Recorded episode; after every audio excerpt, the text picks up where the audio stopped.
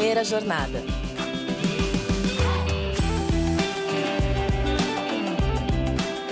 Salve, salve! Sejam todos muito bem-vindos a mais um episódio do Primeira Jornada, um programa papo reto feito pela SPM que te ajuda a escolher uma carreira e refletir sobre o seu futuro profissional. Eu sou a Zá Coelho e tô aqui para te acompanhar na descoberta desse universo de possibilidades e caminhos do mercado de trabalho. Luz, câmera, ação! Muita gente acha que fazer cinema é só isso, mas existe um universo de atividades e profissionais envolvidos na criação, na gestão, na produção, até entregar o produto final. Que hoje no mundo do audiovisual pode ser uma animação, uma série, um filme ou até mesmo um comercial. Com tantas oportunidades, eu imagino que você já pensou em trabalhar nessa área, né? Mas afinal, que outras funções existem além do diretor e produtor de cinema? O que, que se aprende em uma graduação da área? E existe mercado para esse profissional aqui no Brasil?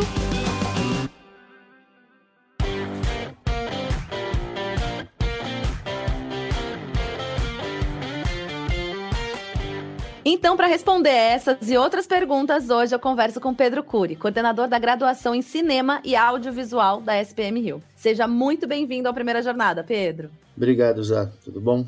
Tudo bom. Vamos falar dessa carreira que é tão almejada, todo mundo quer saber, quer entender melhor sobre o cinema, audiovisual, que é uma área tão ampla, né? Importante cada vez mais hoje em dia. Para começar, Pedro, tem alguns principais mitos, né, sobre essa carreira em cinema e audiovisual que você possa contar pra gente? Tem sim. Primeiro, eu acho que muita gente tem uma dificuldade né, de ver o cinema e o audiovisual como carreira, porque pensa que é só fazer filme para colocar na tela, né? Então, muitas vezes as pessoas acham que é uma carreira que, ah, não vai me dar dinheiro, eu não vou conseguir trabalhar, eu vou pegar um projeto muitas vezes em quando, e também uma ideia de que está muito ligado a uma lógica só de expressão artística, né? Quando o audiovisual, na verdade, ele é mais do que expressão artística. A gente não pode considerar o audiovisual tirando dessa equação a questão da tecnologia, do mercado, e que hoje em dia a gente vive numa sociedade que é audiovisual, né? Médicos, advogados, psicólogos, várias pessoas se comunicam audiovisualmente por TikTok, Instagram, redes sociais, YouTube. Então, ter profissionais que dominam a linguagem audiovisual é fundamental. Então, muitas vezes as pessoas acham que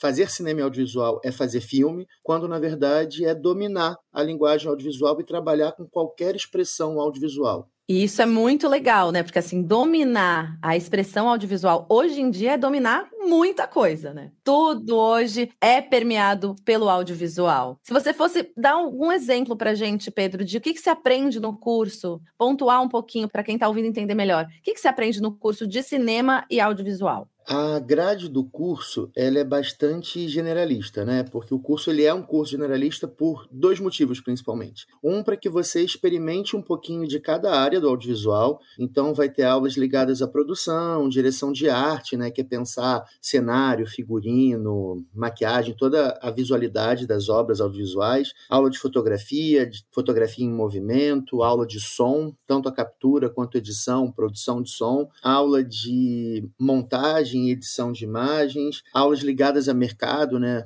Ambientes regulatórios, leis de incentivo, até aula de finanças, né, para pensar um orçamento, para você passar por todas essas áreas e, um, escolher o que você quer. Então, ela é generalista para que você experimente um pouquinho de cada área, mas principalmente para que você saiba como funciona cada área para trabalhar no coletivo. Porque o audiovisual ele é uma atividade coletiva. Então você precisa saber como as áreas trabalham para trabalhar pensando no trabalho do outro, para facilitar, para ajudar, porque no fim das contas é gestão de um projeto, né? Fazer um projeto audiovisual é gestão desse projeto e você tem que otimizar recursos. Então, como é que você faz isso? Sabendo como todo mundo trabalha e trabalhando da melhor forma, de maneira coletiva.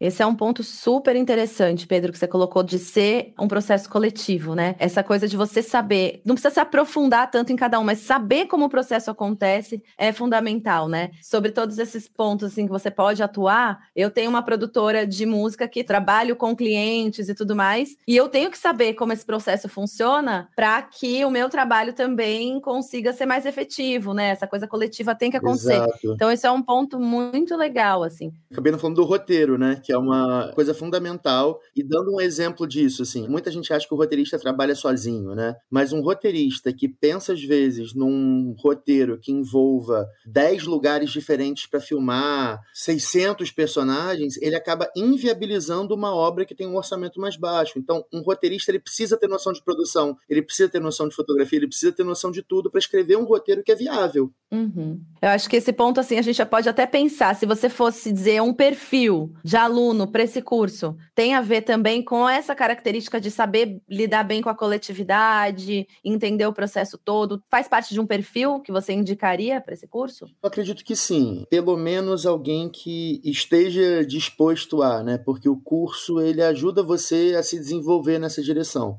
Né? Muita gente começa o curso pensando: ah, eu quero ser diretor ou diretora, eu quero fazer filme, e ao longo do curso vai percebendo outras áreas. A gente tem vários estudantes na SPM que às vezes entram querendo dirigir e que no meio do curso descobrem roteirista, produtores, e isso é muito legal, né? Você experimentando, porque a gente, em geral, tem uma visão que é o que aparece, né, de certas profissões, assim, uma visão às vezes até um pouco romantizada. Então, o perfil perfil, eu acho que assim, pessoas que gostem de audiovisual e principalmente que estejam dispostas a deixar de serem espectadores. Porque eu acho que é um grande choque também quando a pessoa entra no curso e percebe que ela não é mais alguém que só vê um filme ou alguém que vê audiovisual, mas é alguém que pensa como aquilo é feito e pensa em formas de fazer e olha essas obras de uma outra maneira, né? Eu brinco que no iníciozinho do curso a gente tem aula de linguagem audiovisual, falo assim, gente, eu vou estragar a experiência de ver filme para vocês, porque agora vocês vão ver filme pensando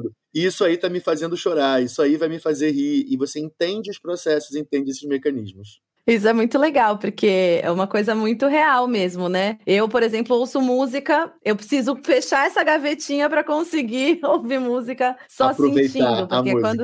Aproveitar, exatamente. Porque quando você aprende o processo, obviamente você vai ter um olhar diferente para aquilo. E você pensa assim que quem se forma na graduação de cinema audiovisual também está preparado para empreender? Esse é um ponto que é possível dentro dessa carreira, dentro dessas possibilidades? É super possível empreender no audiovisual hoje em dia, principalmente porque hoje a gente tem acesso né, aos meios produtivos, a gente tem acesso a câmeras, a gente tem acesso no computador a softwares de edição super modernos, que são às vezes os mesmos softwares de edição que você usa no mercado e você consegue ter no seu computador. Você consegue pensar em ter isso. Então você tem acesso aos recursos e a gente trabalha muito essa visão também de empreender no curso, né? Eu acredito que você pensar em montar a sua produtora ou você pensar em outras alternativas, né, de não só produtora, mas você pensar em mostras, festivais e produtoras que não produzam apenas obras audiovisuais, mas que produzam outras formas. E às vezes não é nem só filme, né? Você tem produtoras que produzem videoaulas, você tem produtoras que produzem conteúdo de vídeo para outros profissionais, ou então canais no YouTube. Você tem produtoras que são hubs, inclusive, de outros canais profissionais ou de pessoas que trabalham com audiovisual. Então a gente vê muitos estudantes nossos empreendendo e saindo um pouco dessas grandes empresas e grandes conglomerados, que também são uma ótima opção para trabalhar. Né? Eu acho que tem muitas possibilidades no audiovisual. Para quem quer trabalhar de segunda a sexta, tem trabalho de segunda a sexta. Para quem já se adaptou a uma lógica de trabalho por projeto, né? que é um pouco mais difícil essa gestão de tempo e tal. Você pode não ter um salário fixo, mas você vai ganhar mais por estar, às vezes, num projeto por um pouco mais de tempo. Então, eu conheço gente que é isso, trabalha por projeto, eu conheço gente que trabalha de segunda a sexta, eu conheço gente que trabalha de diversos regimes diferentes. E o empreender, né,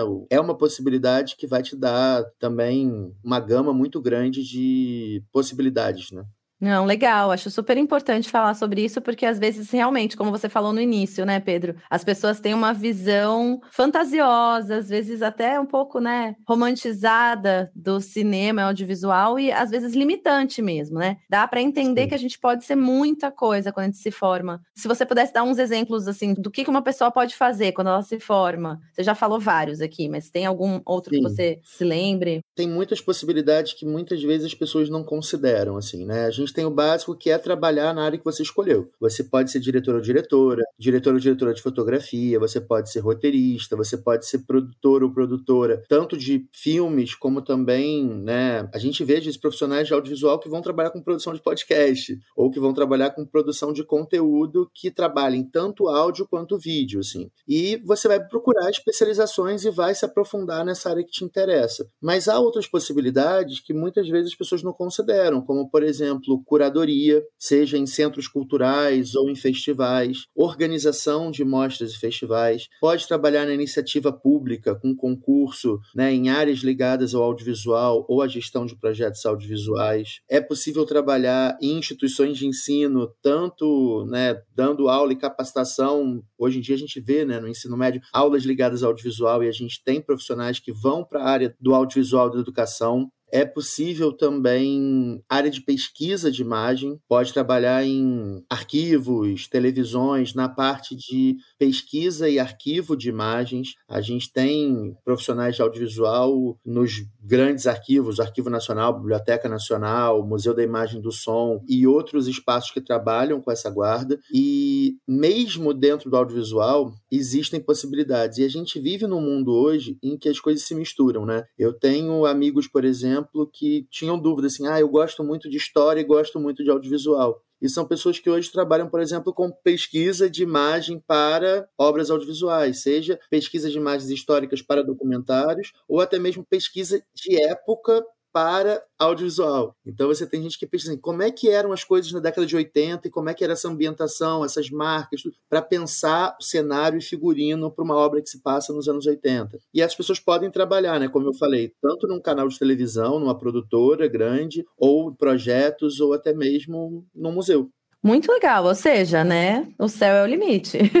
você gostando Sim, e... essa união, né, das coisas que você falou que é muito legal. Você unir coisas, você Exatamente. gosta de história, mas você gosta de audiovisual, dá para fazer essa mistura. E eu acho isso muito bacana, assim, porque a gente está muito acostumado, né, a carreiras que são mais tradicionais, assim. E o audiovisual, mais do que uma carreira fim, ele é um meio e é um meio que possibilita muitas possibilidades, assim. Então, às vezes eu consigo juntar o audiovisual, poxa, gosto pra caramba de biologia. Assim, já conheci gente, ah, eu tenho dúvida se eu faço cinema ou oceanografia. Mas assim, você quer estudar os seres que vivem debaixo da água ou você ficaria feliz fazendo imagens subaquáticas? Porque às vezes você pode trabalhar só com documentários sobre a vida animal no fundo do mar. E às vezes você consegue juntar essas coisas, né? História e cinema, biologia e cinema, educação e cinema, medicina e cinema, sabe? Assim, você tem profissionais que trabalham com transmissão de cirurgia. Porque se a gente for pensar, hoje em dia o 5G possibilita que alguém aqui no Brasil opere alguém em outro país. E você precisa viabilizar toda a tecnologia de imagem, não só para a pessoa fazer essa cirurgia, mas também para outras pessoas assistirem a gravação disso, para que outras pessoas consigam aprender com esse registro de imagem. E pode ser um profissional de audiovisual que se especializa nisso para poder gerar esses documentos e todos esses registros em imagem. Né? Então, de fato, o céu é o limite. A gente geralmente geralmente pensa no cinema audiovisual muito ligado ao entretenimento. É um campo, obviamente, muito rico, assim, eu não tenho nem como. É, eu acho que é o que leva a gente para o cinema audiovisual, porque é por onde a gente se apaixona pelo audiovisual, mas muitas vezes não é a única possibilidade. E as pessoas às vezes pensam, ah, eu gosto, mas eu não quero trabalhar com cinema, eu quero trabalhar com videoclipe. Né? Até voltando um pouco ao empreendedorismo, a gente tem muitos ex-alunos que hoje trabalham com produção de videoclipe e que nunca pensaram em fazer filme, mas pensavam né, no audiovisual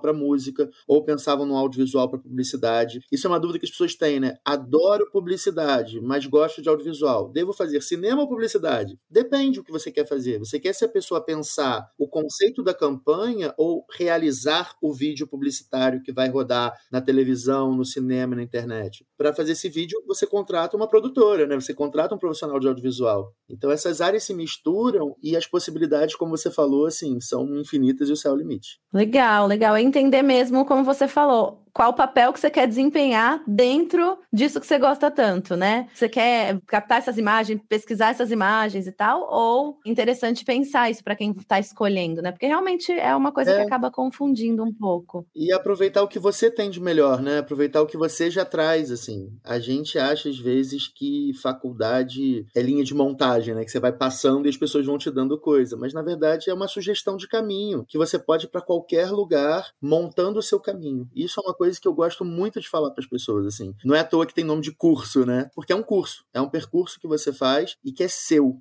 as pessoas vão fazer a mesma faculdade porque aquele momento elas estão juntas, mas onde você vai chegar é você que determina com as outras coisas que você já trouxe e as outras coisas que você vai encontrar pelo caminho. Então, né, a gente tem, de fato, muitas oportunidades e possibilidades nesse meio. É, e é você realmente desenhando sua trajetória a partir das suas experiências, dos seus desejos, isso é muito importante. Agora, um ponto um pouco mais objetivo sobre tudo, que é interessante e importante também para quem está ouvindo a gente tem alguma pesquisa de indício de salários médios iniciais nessa carreira? Eu sei que você falou muitas possibilidades, ou seja, dá para a gente estar tá em muitos lugares, né, diferentes, e isso uhum. reflete, obviamente, na remuneração, mas tem algum tipo de linha que a gente possa entender sobre salários? Até tem, assim, depende muito do regime de trabalho, né? Como é uma área que permite muitos regimes de trabalho possíveis, seja por projeto, seja carteira assinada, seja empreendendo, existem muitas possibilidades.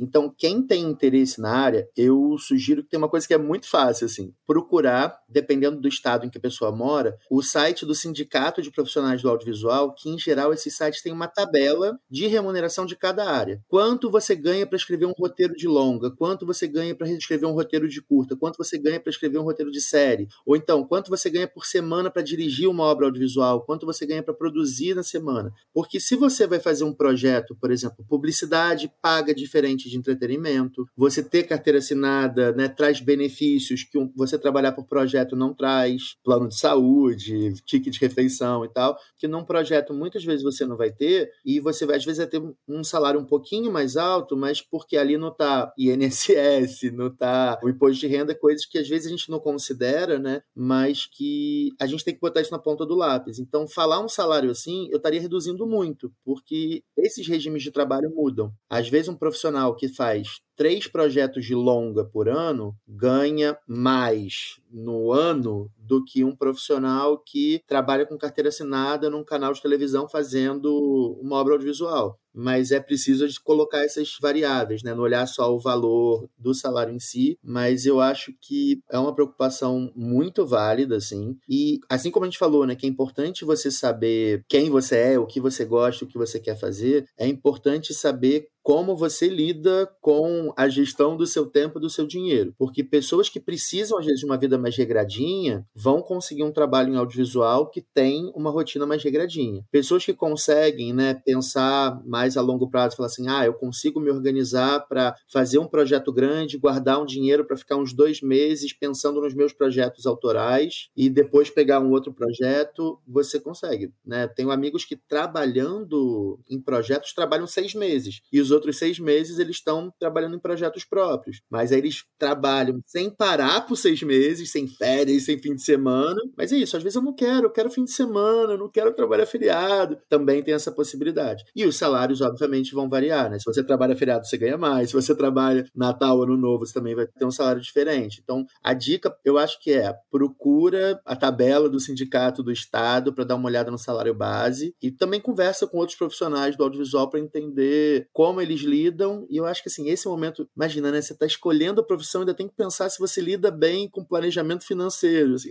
Não é o momento, mas saber que tem essas possibilidades ajuda, assim, pô, tem essas possibilidades? Então tá, essa primeira escolha eu consigo fazer. E aí depois eu vejo, assim, é uma coisa que eu bato muito com os estudantes também, né? A gente recebe um peso muito grande dessa escolha profissional como se fosse a grande escolha da nossa vida e que a gente depois não tivesse como voltar atrás. Mas essa é uma escolha. Porque se escolhe fazer cinema audiovisual, dentro do cinema audiovisual você escolhe se você quer dirigir, se você quer produzir, se você quer roteirizar. A gente vai fazer escolhas o tempo todo. Então, tirar o peso dessa grande escolha e entender que essa é uma escolha que permite outras escolhas, né? E se eu vou depois trabalhar num trabalho mais formal, se eu vou trabalhar autônomo, se eu vou empreender, é bom saber que tem essas possibilidades, né? Que a gente vai fazer muitas escolhas ao longo da vida mesmo. É, eu acho que é isso mesmo, Pedro. Acho que tudo que você falou aqui foi super interessante para também quem está ouvindo entender que dá para juntar vários desejos, vontades e perfis que dá para mudar o curso no caminho, no curso, como você falou. Exatamente. Isso é muito importante. E essas dicas também de procurar o sindicato para tentar entender um pouquinho o cenário, né, do que você está pronto uhum. para viver nesse momento, o que condiz com a sua realidade, com a sua vontade, mas tudo isso com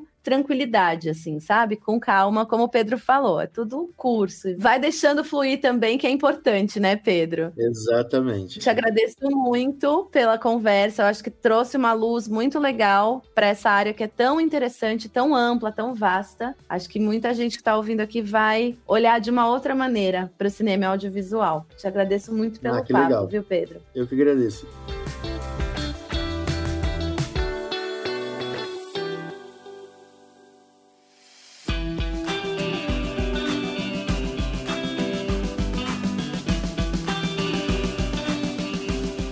Bom, gente, espero que esse papo tenha te ajudado a entender melhor o que é a carreira de cinema e audiovisual. E ficamos na torcida para que você conquiste o primeiro Oscar brasileiro. Não se esquece de seguir o Primeira Jornada na sua plataforma de podcast preferida e recomendar o programa para os seus amigos.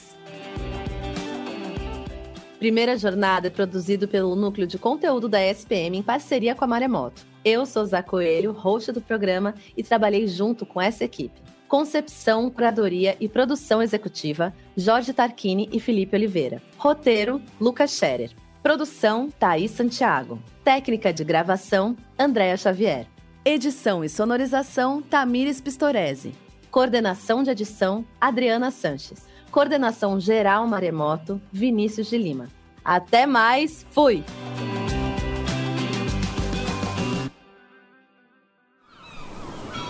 Este podcast foi editado pela Maremoto.